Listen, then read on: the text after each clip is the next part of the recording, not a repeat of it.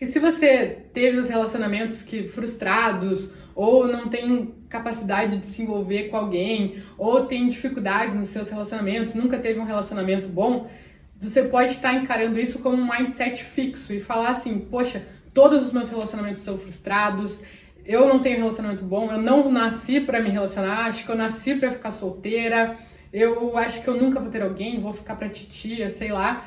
Mas você também pode ter o outro mindset, que é: eu ainda não tive um relacionamento bom. É, todos os meus relacionamentos foram ruins até agora, mas eles podem começar a ser bons.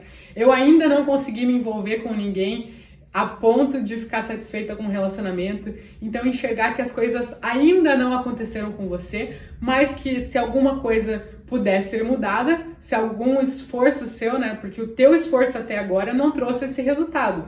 Mas se o teu esforço for mudado daqui em diante, esse resultado pode mudar.